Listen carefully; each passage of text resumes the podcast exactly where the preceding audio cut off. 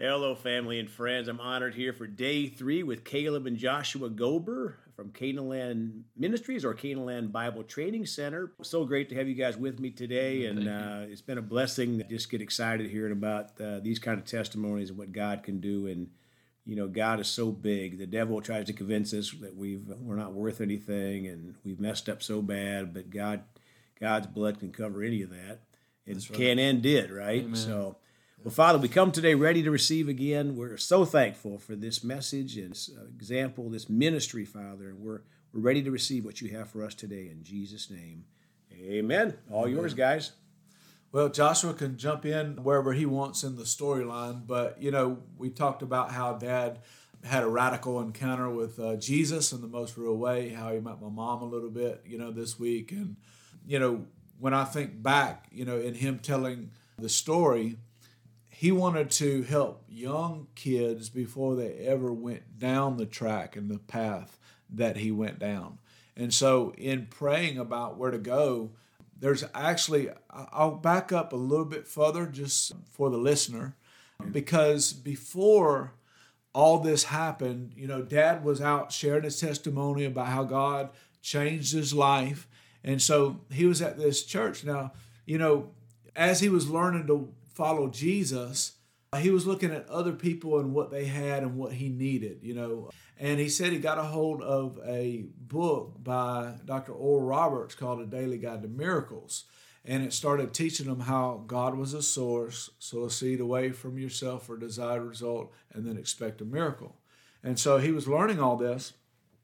And he only had $6 to his name. He worked at an asphalt plant and he said, Jesus, if this stuff is real, then I'll serve you and follow you and live this way for the rest of my life.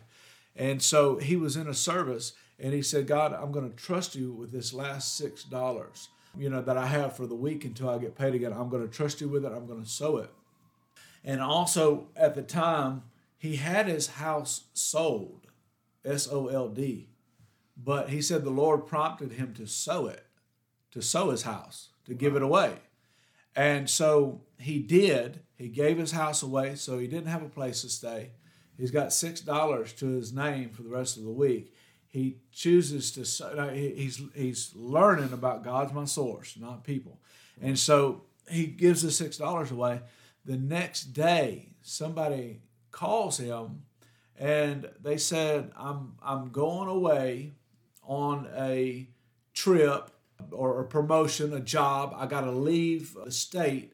And he said, uh, I have two vehicles.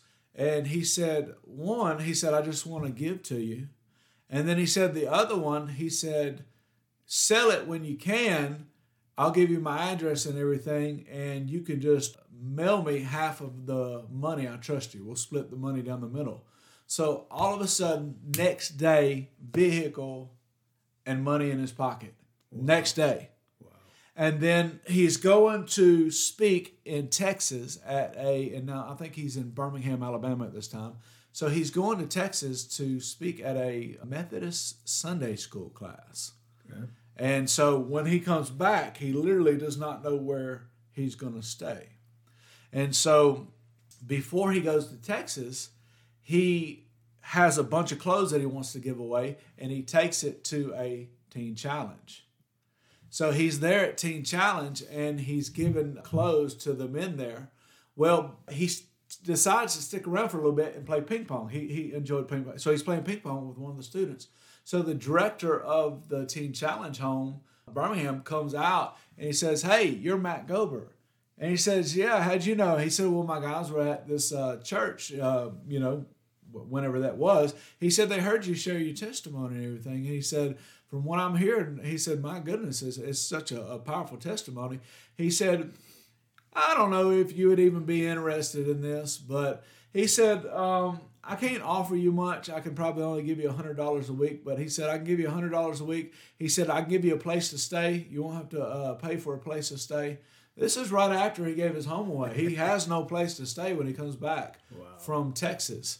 And he says, I give you a place to stay, about $100 a week, and um, you know you can teach the the men and the Bible classes and everything. And my goodness, my dad started breaking. He just he was weeping and crying, had the goodness of God. God was his source. God was providing for him. Praise he's God. like, man, I would pay you to come here and do this. He's he's like, you mean I get to preach to them all these classes and they can't go anywhere? And he's like, yeah, that's right. and he says, man, I got a captive audience, you know, and uh, teach the word. And so my dad would have stayed there for the rest of his life. He said, had not God showed him another way. So in prayer, in seeking the Lord for the direction of his life, the Lord put in him to help kids when they're young before they ever went down the path that they went. And so he had an invite from a high school in Millbrook, Alabama, to come and they were going to pay for his place to stay, his housing, everything. And he was to come there and I think was be a principal Yeah. of the high school, and he's like, "This is perfect. This is perfect." And, and so, anyways, uh, they they pull up, they obey God, they move to Millbrook, Alabama, place to stay, everything. And it wasn't too long after that, the guy over the school, and they had a church that was associated with the school, the high school. He said, he said I can't explain it, and uh, he said I don't I don't really have any reason other than the fact that I believe that God wants me to let you go. And he says, "Let me go." He said, "We just we just got here. You paid for us to come. You know, we're here." And he said, "He said, can you you can't give me any kind of reason?" He's like, "No, I can't give you a reason." He said, "I just believe I'm supposed to let you go." Wow. And so my dad said, you know, he left that evening, and he said he started walking down down the road. They didn't live far from the school, the, the house. So he just decided to walk home, and he said every step that he took, he said he blessed that pastor out. He said send more people to his church than ever before. Let that high school grow more than it ever has. Lord, be good to that. Pa-. I mean, he started like truly blessing him you know, bless him, bless his family. And uh, he chose not to get bitter and not to get offended because he had read the story about David and when Saul was out to kill him. And even when David could have had him in the cave, I don't have time to break down that whole story, but he even rebuked his own men and said, Don't touch God's anointed. yes, he did. Uh, you know, and so dad understood that and said, I'm not going to touch God's anointed. So people tried to call him and says, we don't agree with what happened. He wasn't right to do that. We're leaving the church. And he got onto him. He said, don't you go anywhere. I'm not going anywhere.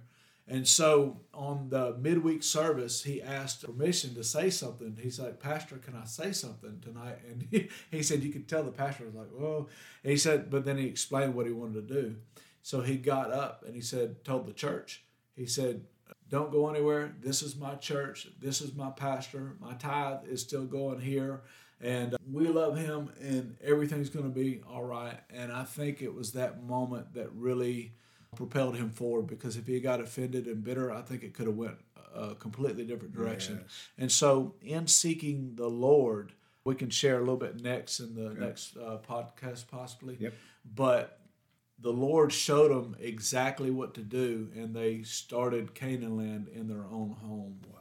After much prayer. And those of you that missed the first podcast or two, we're talking about a few years prior to this, a hardened motorcycle gang member. Yeah, yeah, right. This is right. this is a few years later, and what God can do in somebody's life. Wow, praise God. Josh, if you would pray for us. Heavenly Father, we just thank you uh, for this podcast. We thank you for this day. And we pray for these people listening that they heard what we, my brother Caleb was talking about today, but also they get a hold of your forgiveness, Lord. And I thank you that um, as they realize that how much God has done for them, they can turn around and forgive other people. It doesn't matter what they've done. It doesn't matter if they've been fired That's right. or talked about or robbed or whatever, they can turn around and, and sow the seed of forgiveness and love into those people. We just thank you for that, Lord. In Jesus' name, amen. Amen. And how can they contact your ministry again, please? Canaanland.com, C A N A A N L A N D.com. You can go there, learn about us. If you feel called to support, you can. There's a place to do that. And, you know, that's all we do is share the vision of what we do. And it's God's job to speak to everybody's heart in connecting with us, but God has never failed us. Amen. Well, folks, we love you all. Please go talk to someone about Jesus today. And remember, Jesus thought about you on the cross at Calvary, and he's coming back soon.